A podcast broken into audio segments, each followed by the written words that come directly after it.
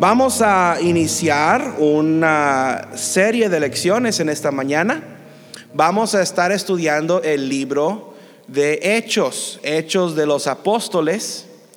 Y uh, vamos a ver capítulo por capítulo. Cada semana, cada domingo, vamos a ver un capítulo del libro de los Hechos. Y uh, no vamos a ver todos los temas, no podemos cubrir uh, todo el capítulo, pero vamos a estar uh, sacando uh, uno o dos uh, temas interesantes de cada capítulo y nos vamos a concentrar cada domingo en, en un capítulo del libro de los hechos. Y en esta mañana vamos a hablar acerca, vamos a empezar de manera negativa, no, no me gusta, pero vamos a, ver los errores, los errores ah, que cometieron los apóstoles. En el libro de Hechos, en el capítulo 1, tenemos el propósito. Y dice Hechos 1, vamos a ver desde el versículo 6, Hechos 1, 6. Dice, entonces los que se habían reunido le preguntaron diciendo, Señor, ¿restaurarás el reino a Israel en este tiempo? Él les dijo, no os toca a vosotros saber los tiempos o las sazones que el Padre puso en su sola potestad, pero recibiréis poder cuando haya venido sobre vosotros el Espíritu Santo, y me seréis testigos en Jerusalén, en toda Judea, en Samaria y hasta lo último de la tierra. Ahora, este es el propósito principal de cada uno de los seguidores de Jesús. Sin embargo, vemos en, este mismo capítulo y, en otros, ah, otras porciones de hechos que vamos a ver en esta mañana que se desviaron en algunos puntos, se distrajeron porque pues es, es la naturaleza humana, somos olvidadizos, ¿verdad? Y ah, a veces nos enfocamos en ah, nuestras propias cosas, en nuestros propios asuntos. No fue diferente para ellos, ellos fueron hombres, fueron carne, así como nosotros somos carne. Entonces vamos a ver este estudio eh, durante las próximas semanas. Vamos a orar. Padre, gracias por tu palabra, gracias por darnos instrucción. Gracias también por los ejemplos que tenemos en tu palabra, buenos y malos. Gracias porque podemos saber y entender que los personajes bíblicos, ellos fueron ah, como nosotros. Tú dices de Elías que fue un hombre sujeto a pasiones. Y podemos ver ah, grandes victorias así como fracasos. Podemos ver eh, eh, grandes cosas que ellos hicieron, así como cosas que debían haber hecho. Entonces ayúdanos en esta mañana con, con un buen espíritu a ver cuáles fueron los errores de nuestros hermanos del primer siglo para no volverlos a cometer en este día. En el nombre de Cristo, amén. Algunos factores interesantes del libro de, los Hechos. Um, el autor de Hechos es Lucas. Lucas, si usted conoce la Biblia, especialmente si conoce los cuatro evangelios, Lucas escribió otro libro. ¿Alguien sabe cómo se, llama ese libro? Lucas también. Y nada más quiero ver si están despiertos. Ah, escribió el libro de Lucas, uno de los evangelios, Mateo, Marcos, Lucas, Juan, el tercer evangelio. En realidad, Lucas, ah, eh, perdón, Hechos es una continuación del libro de Lucas. Si, leemos cuidadosamente el, libro de Lucas, vamos a ver que en su último capítulo, ah, Lucas comienza a leer, o, Lucas empieza a escribir y podemos nosotros leerlo como si fuera el primer capítulo de Hechos. Lucas trata en su, en su evangelio trata especialmente con el Espíritu Santo y, um, y, esto nos prepara para el libro de los hechos. De hecho, valga la redundancia, uh, el libro de los hechos fue escrito al mismo destinatario, al mismo lector. Lucas está escribiendo a una persona que se llama Teófilo. En en el libro de Lucas se lo escribe a Teófilo. El libro de los Hechos también se lo escribe a Teófilo. Le está explicando um, el, el historial de los hechos del Señor Jesús y de los hechos de los apóstoles. Ahora, algunos dicen, yo no, sé si están bromeando, si están en serio, que el libro de hechos de los apóstoles le debían haber puesto los hechos del Espíritu Santo. Yo no sé, se llama hechos de los apóstoles y, um, Lucas le está explicando a Teófilo acerca de lo que aconteció.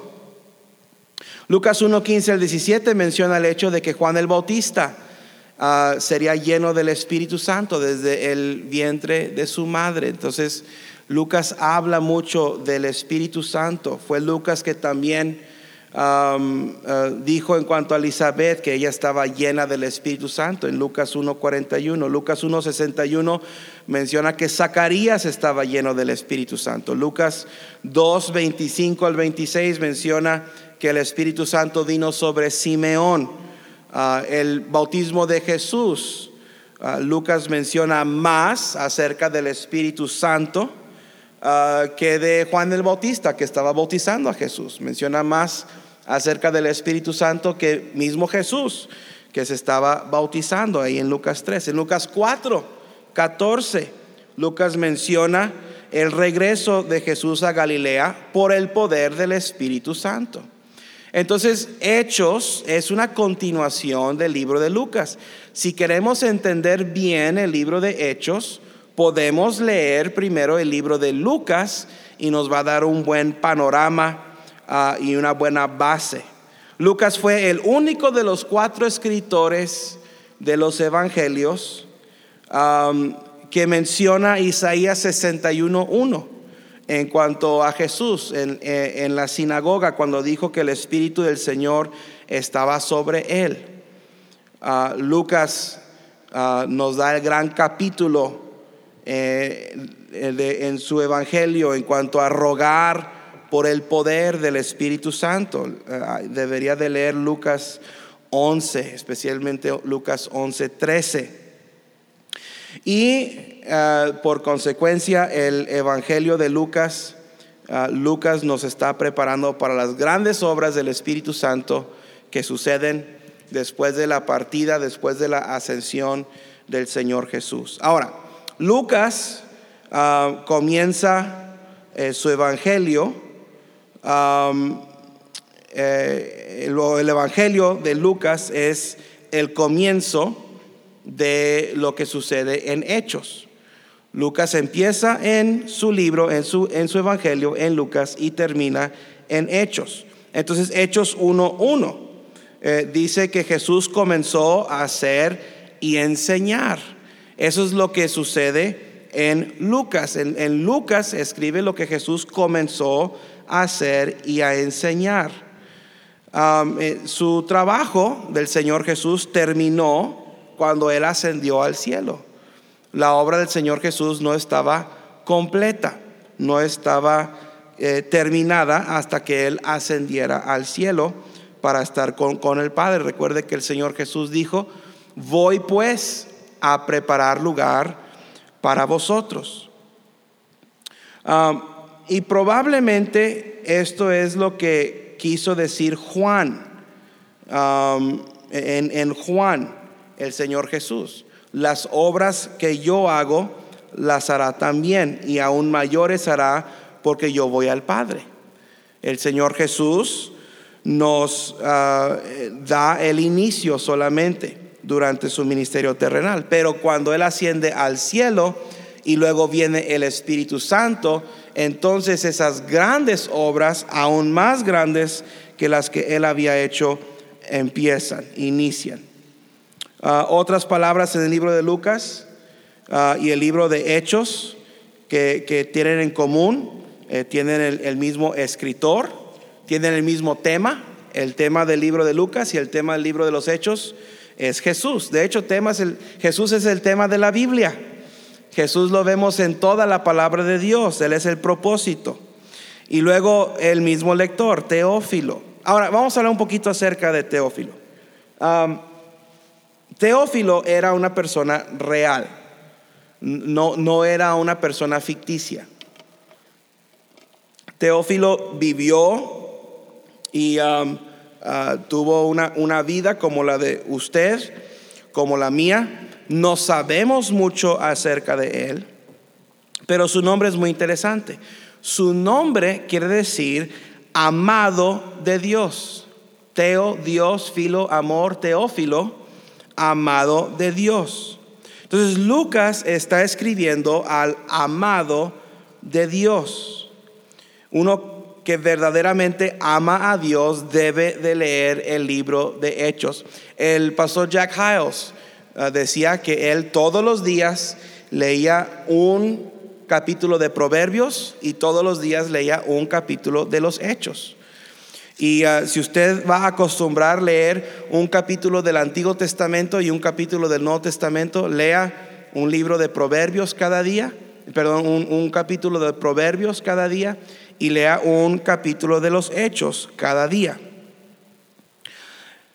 El trabajo o el deber principal de los apóstoles um, era, después de la resurrección del Señor Jesucristo, obedecer la gran comisión. Hechos 1, 1 al 4.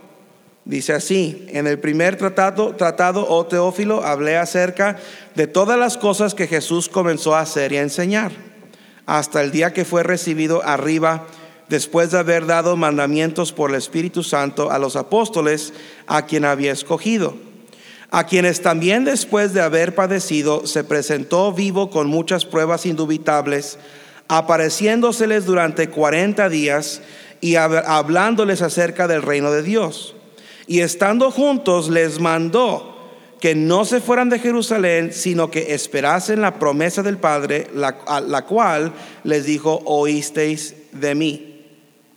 El Señor Jesús les recuerda de las cosas que les había enseñado. Jesús muere, es sepultado, resucita y luego les por 40 días está con ellos, se aparece a ellos y a muchos otros hermanos y les recuerda de las cosas que les había mandado que debían de hacer. Sin embargo, los apóstoles eran judíos. Bueno, no es malo ser judío. Señor Jesús es judío. Pero los judíos esperaban otra cosa de parte de Dios. Esta es una de las razones por las que Jesús fue rechazado por los, por, los religiosos. Los judíos querían un reino terrenal establecido por Dios. Ellos esperaban que el Mesías pondría su trono en Jerusalén, que se restauraría el gran reino davídico. Ah, eh, ellos esperaban que el Mesías iba a, a conquistar o derrotar al imperio romano y que él establecería su reino sobre la tierra, un reino que duraría mil años. Pero no sucedió como ellos esperaban, o cuando menos en el tiempo en que ellos esperaban. Eso sí sucederá. Después, de la, ah, después del rapto, habrá un periodo de siete años, ah, partido en dos, la tribulación y luego la gran tribulación. Después de eso, el Señor Jesús vendrá del cielo, será la segunda venida de Cristo vendrá del cielo y luchará en contra de los ejércitos del anticristo. Ah, y luego después de eso, Él establecerá un reino milenario, un reino que durará mil años. Su trono estará en Jerusalén y por mil años Satanás estará atado y habrá paz. Los judíos querían que eso sucediera en, en sus días, pero no era el tiempo. Los apóstoles también están esperando esto. Porque le preguntan en el versículo 6, Señor, ¿restaurarás el reino a Israel en este tiempo? Ok, entonces Jesús tiene su vida, su, ministerio terrenal, tres años y medio, llama a sus doce apóstoles, uno de ellos lo traiciona, Judas lo traiciona, ah, eh, quedan los once y Jesús muere y, piensen, bueno, ya se acabó todo, todo lo que le había prometido, todo lo que le había dicho, hablando del reino, no se va a llevar a cabo. Se dan por vencidos, de hecho se van a esconder. Jesús está muerto. Al tercer día, María y ah, Marta y la otra María van al, sepulcro, el Señor Jesús ya no está ahí, Él ha resucitado, van y le dicen a los apóstoles, los apóstoles salen corriendo y ah, luego no lo ven y luego se lo encuentran en el camino de Maús y luego en el aposento alto. Y durante todo este tiempo están esperando para, ahora sí, mira, Él vino y murió y resucitó y ahora va a establecer su reino, ahora sí. Y les dice Jesús, ¿no les toca a ustedes saber los tiempos, saber las sazones que el Padre puso en su sola potestad? Entonces todavía están esperando que Él establezca su trono en la tierra. Y le dice, no, no va a ser así. Lo que Él les estaba diciendo es que ellos estaban más interesados en el mundo terrenal que en el reino celestial. Lo que Él les había mandado era llevar a cabo la gran comisión. Ahora, eso no quiere decir que no debemos estudiar profecía. No quiere decir que debemos de olvidarnos de las grandes enseñanzas del reino. Pero sí quiere decir que no debemos de hacer esas cosas a costa de no llevar a cabo la gran comisión. No debemos de distraernos de ganar almas por andar estudiando. ¿Sí me explico? No debemos de distraernos de llevar a cabo la gran comisión ah, por hacernos estudiosos. La obra a la que Dios nos ha llamado en este siglo es orar por el poder de Dios para ganar almas para Jesucristo. Ese es nuestro propósito. Y ese era el propósito de los apóstoles. Se habían olvidado de eso. Ah, se habían olvidado de que Jesús les dijo, ah, me serán testigos en, Jerusalén, en Samaria, en, perdón, en Jerusalén, en Judea, en Samaria y hasta lo último de la tierra. Entonces Jesús les recuerda, de nuevo, en Hechos 1, les recuerda de la comisión, del trabajo que tienen que hacer el trabajo más grande, el trabajo más importante, el trabajo primario por el cual se recibe el poder del Espíritu Santo. Algunos piensan que el poder del Espíritu Santo es para poder sanar a los enfermos. Ahora, Santiago dice que si hay un enfermo entre nosotros, podemos orar por él y el enfermo será sanado. Yo creo que Dios sigue sanando enfermos. Yo creo que Él tiene potestad sobre el cuerpo humano. Eh, el poder del Espíritu Santo no es para sanar enfermos.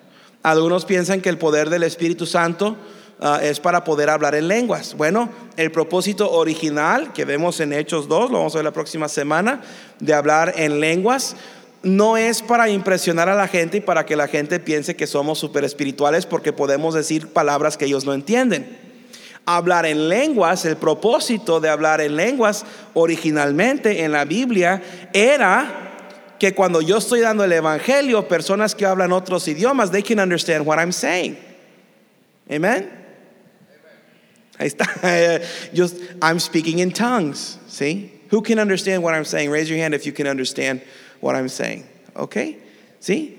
Eh, muy bien, entonces acabo de decir que levante la mano si van a invitar al pastor a unos tacos. ¿Ok? Gracias, Alma. Ah, pero el propósito de hablar en lenguas no es para demostrar. Y hay quienes dicen, no, pues si no puedes hablar en lenguas no eres salvo. Si no puedes hablar en lenguas no tienes el poder del Espíritu Santo. No, hablar en lenguas eh, eh, era para que otras personas que no entienden mi idioma, al momento de darles el Evangelio, ellos van a entender perfectamente bien lo que estoy diciendo, van a entender el Evangelio. Algunos dicen que el poder del Espíritu Santo es para poder tomar veneno y no te vas a morir. ¿Alguien quiere intentarlo? O levantar una víbora y te va a picar la víbora y no te pasa nada. ¿Alguien quiere intentarlo? Hay, hay, una, hay tantas cosas que la gente, no, es que el Espíritu Santo, esto, no. Y recibiréis poder cuando haya venido sobre vosotros el Espíritu Santo y me seréis testigos. Ese es el propósito. El propósito es llevar el Evangelio. El jueves en la noche nos juntamos para ganar almas. A propósito, ¿dónde estaban ustedes? ¿Por qué no fueron a ganar almas?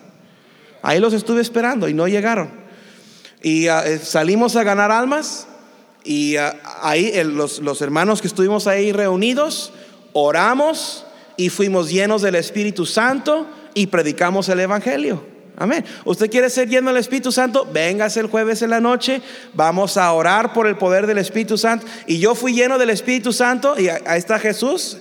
Es más, me, acompañó el Espíritu Santo y me acompañó Jesús a ganar almas.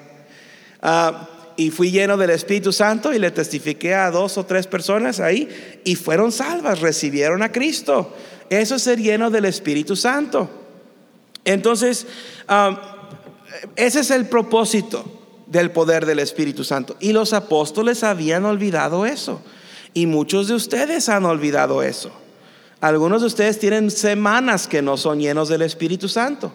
Semanas o meses, algunos hasta años. Algunos nunca han experimentado el poder del Espíritu Santo para testificar. Ahora, ¿a dónde les dice Jesús? No es coincidencia que Jesús les haya dicho, a Jerusalén, a toda Judea, en Samaria y hasta lo último de la tierra. ¿Por qué? ¿Por qué les dice e, esto? Bueno, Jerusalén para ellos era, era su lugar de inicio. El Evangelio comienza en el hogar, comienza de donde somos. Ah, papá y mamá deben de dar el Evangelio a los hijos. Nosotros como iglesia debemos de dar el Evangelio a nuestra comunidad. Debemos de llenar esta región del Evangelio. Hay, quienes apoyan la obra misionera, pero no ganan almas. Hay quienes apoyan muchos misioneros por todas partes. Hasta sé de una hermana que, eh, junta dinero de varias iglesias ah, y saca dinero de varias iglesias para mandárselas a las esposas de los misioneros. Y yo no estoy de acuerdo con eso. Yo creo que cada iglesia debe apoyar la obra misionera por sí misma y no debemos andar sacando dinero de otras iglesias para hacer nuestros propios ministerios. Pero bueno, pero hay quienes apoyan la obra misionera, pero no ganan almas. Hay quienes mandan mucho dinero al extranjero, pero no ganan almas. No, el Señor no es coincidencia que el Señor Jesús haya dicho en Jerusalén, me seréis testigos en Jerusalén. Tuvo que ser específico y más específico uno no puede ser que decirme seréis testigos en el barrial y en Monterrey y en Guadalupe y en Apodaca y en Santa Catarina y en San Nicolás, en Juárez no, en, en, en, en Cadereyta y luego en todo Nuevo León, porque Judea era la región. Samaria era al lado, era vecino. Y luego todo el mundo. Entonces debemos de llevar el Evangelio a nuestro local y luego a la región y también a los vecinos, a los que están cerca. Hay, hay, hay pastores que yo no apoyo pastores en México. Bueno, ok, tú tienes el derecho de estar equivocado si quieres. Pero yo creo que la obra misionera, yo, yo, nosotros apoyamos pastores en Monterrey, apoyamos un pastor en Cadereyta, apoyamos pastores en Nuevo León, apoyamos pastores en, en diferentes estados en, en, en México y también apoyamos misioneros en otros países. Y yo estoy de acuerdo con eso. Yo creo que ese es el plan de Dios. Creo que si nos ponemos, bueno, yo no apoyo misioneros que van a tal país, bueno, entonces no estás cumpliendo con la gran comisión, o cuando menos no quieres cumplir con la gran comisión. No, debemos de apoyar, dice, dice en Jerusalén, coma, en toda Judea, coma, en Samaria, coma, y hasta lo último de la tierra. Aquí hay otra cosa importante al ver la gramática que se usa aquí. No dice, y me seréis testigos en Jerusalén, luego en Judea, luego en Samaria y luego hasta lo último de la tierra, porque algunos tienen esa filosofía también. No vamos a apoyar la obra misionera extranjera hasta que no ganemos a todos aquí. Vamos a ganarlos de aquí y luego los de Nuevo León y luego los de México y luego los de todo el mundo. No, el Señor Jesús les dice, en Jerusalén, en toda Judea, en Samaria y hasta lo último de la tierra. ¿Sabe qué está diciendo? Al mismo tiempo. Al mismo tiempo. Entonces no debemos de excluir ni una sola área, ni un solo lugar. Ahora, el segundo error de los apóstoles fue que continuaron mirando hacia el cielo. Mire el versículo 10. Versículo 9. Y habiendo dicho estas cosas, viéndolo ellos, fue alzado y le recibió una nube que le ocultó de sus ojos. Versículo 10, Hechos 1.10. Y estando ellos con los ojos puestos en el cielo, entre tanto que él se iba, he aquí se pusieron junto a ellos dos varones con vestiduras blancas, los cuales también dijeron, varones Galileos, ¿por qué estáis mirando al cielo? Este mismo Jesús que ha sido tomado de vosotros al cielo, así vendrá como le habéis visto ir al cielo. Los apóstoles se quedaron viendo al cielo. Ellos estaban con los ojos puestos en el cielo. Esto implica que aunque Jesús ya no era visible, ellos seguían mirando hacia el cielo. Ahora, más claro él no pudo haber sido. Les dice, cuando yo me vaya, ustedes van a hacer la obra que les he encomendado. Um, él se iba a ir y ellos iban a trabajar. Pero ¿qué sucedió? Él se fue y se quedaron ahí esperando. ¿Sabe qué a lo mejor estaban esperando? A lo mejor estaban esperando. se fue. Ahorita viene. Espérate, espérate, espérate, espérate. Ahorita llega. Se fue, pero ahorita viene. Estaban esperando que regresara en ese momento. Y dijeron, bueno, pues, ¿cómo está esto? Mire, piénselo. Jesús les llama durante su ministerio terrenal. Les hace todo tipo de promesas. Les habla del reino. Luego se deja matar. Pone su vida. Y ahí, pues, se les marchitó la flor. Pero luego resucita. Ahora sí, ahora sí va a, establecer el reino. Y por 40 días están otra vez en la gloria, están ahí, están caminando con su Señor resucitado. Y luego se va. Ahora, eh, hermanos, esta gente, estos hombres, ellos no eran diferentes a usted y a mí. Ellos eran carne, así como usted y yo somos carne. Ellos dudaban, así como usted y yo dudamos. Y el Señor Jesús se va. ¿Y qué sucede? Dios tiene que mandar a dos ángeles, dos hombres de vestiduras blancas, a decirles, ¡eh! ¡eh! Ustedes, ¿qué hacen viendo para allá? él va a venir, pero por mientras pónganse a chambear, pónganse a trabajar. ¿Cómo hay así cristianos hoy en día? Tienen una mentalidad tan celestial que no sirven para nada en el mundo. Oh, y te saben todos los libros de la Biblia. No, y, y, te pueden, doctrina conocen y teología, son bien teólogos, pero no sirven para nada en la iglesia, no sirven para nada en el mundo.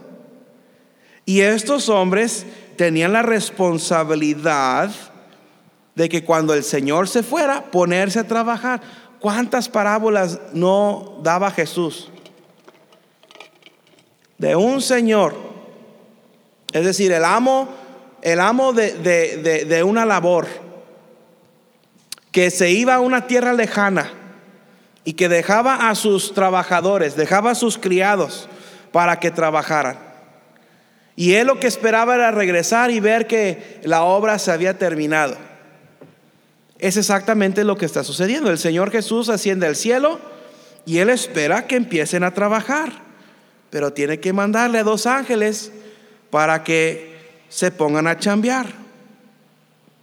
¿Sabe usted que uno, uno de los termómetros de, para la salud de la vida cristiana tiene que ver con la obediencia. Mi nivel de obediencia a Dios revela mi condición espiritual. Mire, hay aquí hay cristianos nuevos, hay cristianos que tienen eh, menos de un año en la iglesia, hay cristianos que tienen cinco años, aquí hay cristianos que, tenemos toda la vida en la iglesia, aquí hay cristianos de 20 años, de 25. Eh, la hermana Rosario tiene 65 años siendo salva. ¿Cuántos hermanas Rosario? Algo así. Y en todo nivel. Ahora, cada uno de nosotros, aunque algunos quizás estemos más enterados, pero cada uno de nosotros estamos enterados cuando menos en parte de lo que Dios espera de nosotros. Ah, ¿Usted ha escuchado suficiente enseñanza y suficiente predicación para saber un mínimo de lo que Dios espera de usted? ¿Qué tal está usted obedeciendo la voluntad de Dios? Y muchos tenemos excusas. Yo tengo excusas por qué no obedecer. Si quiere le empiezo a contar todos mis pretextos, todas mis penas y mis cargas de por qué no puedo. Yo tengo muchas excusas. Y es más, a mí se me hace que mis excusas son mejores que sus excusas. Todos tenemos excusas de por qué no servir a Dios. Pero hermano, cuando el doctor le pone el termómetro y ve que su temperatura está muy baja, tiene este, la, temperatura e, está a, nivel ambiente. No me preocupa tanto un cristiano caliente, ¿verdad? Que, que, está sudando y le está echando ganas y está trabajando. Me preocupa el cristiano que está al tiempo. ¿Qué quiere decir cuando uno está al tiempo? Quiere decir que está muerto. ¿Están conmigo? Algunos de ustedes parece que ya vino la Santa Muerte y se los llevó. Bueno, ¿qué tan obediente es usted? ¿Qué tan obediente es usted? Estos hermanos estaban ahí esperando algo. Ya sé, hay muchos cristianos están esperando algo. ¿Qué están esperando? Están esperando obedecer a Dios cuando sea el tiempo oportuno.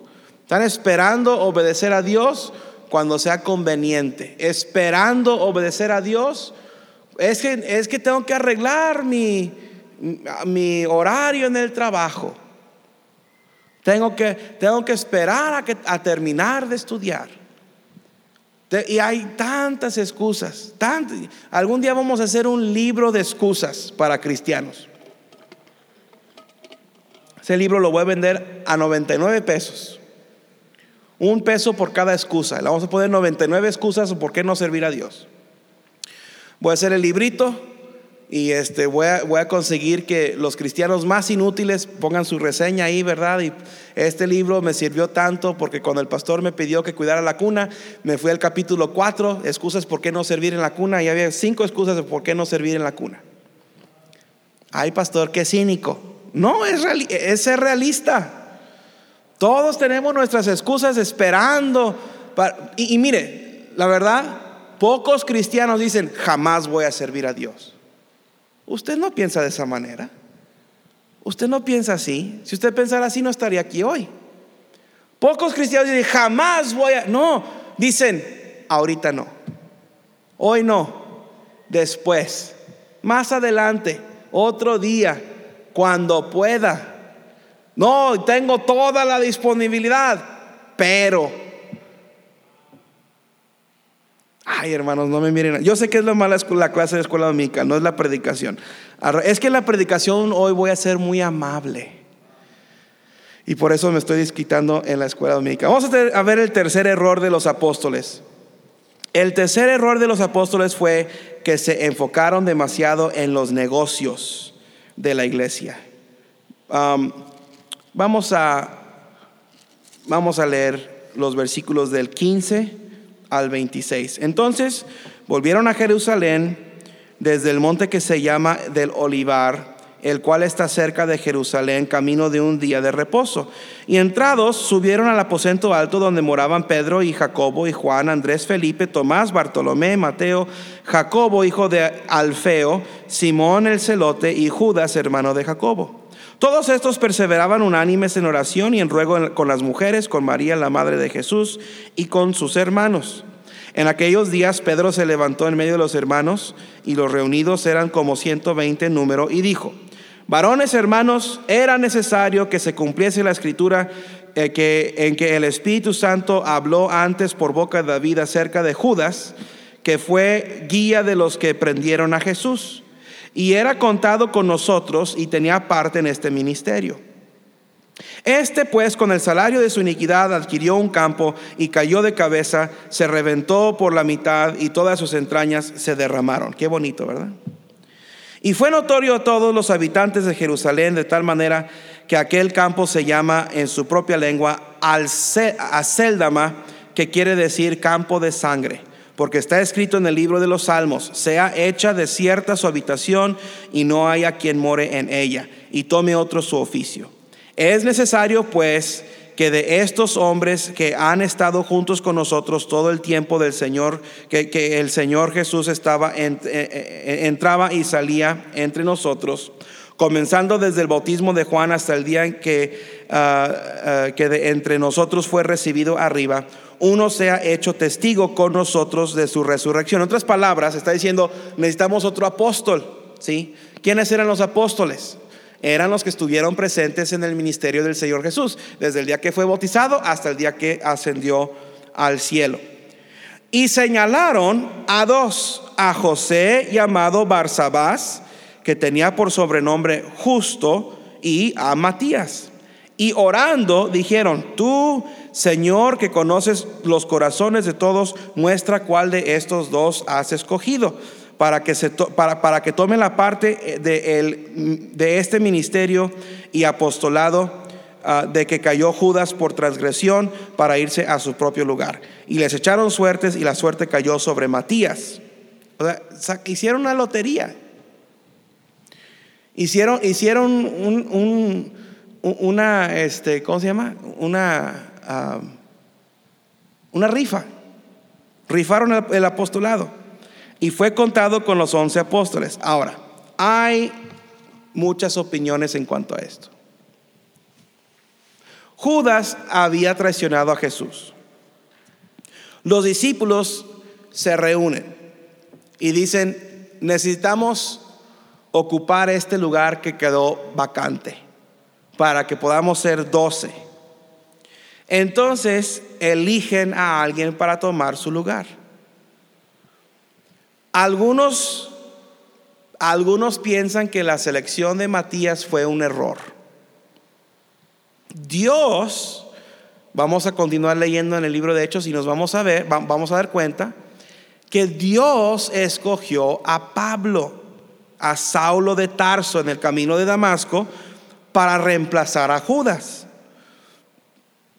Saulo de Tarso luego fue Pablo, el apóstol Pablo. El apóstol Pablo es llamado el apóstol fuera de tiempo. Yo estoy convencido que cuando vayamos al cielo y veamos las doce fundaciones, los doce cimientos de piedra y los nombres de los doce apóstoles, no va a aparecer el nombre de Matías vamos a ver el nombre de Pablo. Y hay muchos buenos hombres que no están de acuerdo con esto. No, está bien, no, es causa de, de, mucha polémica, de, mucha discusión. Pero yo creo que este fue un error de parte de los apóstoles. Creo que fue un error concentrarse en, en tratar de arreglar asuntos que no les tocaba a ellos arreglar. Nunca debemos de, ah, tomar cartas en, los asuntos que le corresponden a Dios. Y otra cosa, esto fue una distracción. Fue una distracción para lo que debían haber estado haciendo todo ese tiempo. ¿Y qué era lo que debían haber estado haciendo? Debían haber estado ganando almas. Debían haberse enfocado en predicar el Evangelio. Y fíjese, han pasado unos dos mil años desde el primer capítulo de Hechos. La verdad es que los errores de Hechos capítulo 1 siguen siendo los errores en el 2022. Se, se siguen cometiendo los mismos errores. Porque es más fácil mirar hacia arriba jugando con los dedos. Es más fácil hacer esto que ganar almas. Es más fácil enfocarnos en los negocios de la iglesia que ganar almas. Muchos cristianos, oh, muchos cristianos quieren cantar en el coro, en la escuela dominical, en el culto infantil, y quieren participar en los ministerios visibles de la iglesia, pero el jueves en la noche no están ahí. ¿Por qué? Porque cometen los mismos errores que cometían nuestros hermanos del primer siglo. Carne es carne, carne de apóstol es carne, carne de maestro de escuela dominical es carne, carne de miembro del coro es carne es lo mismo. Pero no debemos de caer en los mismos errores. Vamos a comprometernos a obedecer los mandamientos de Cristo, los mandamientos que Él nos ha dado antes, desde antes de que Él fue al cielo. Hermanos, hay, hay muchas cosas grandes que tenemos que hacer para Dios. Y la cosa más grande, la cosa más importante es predicar el Evangelio.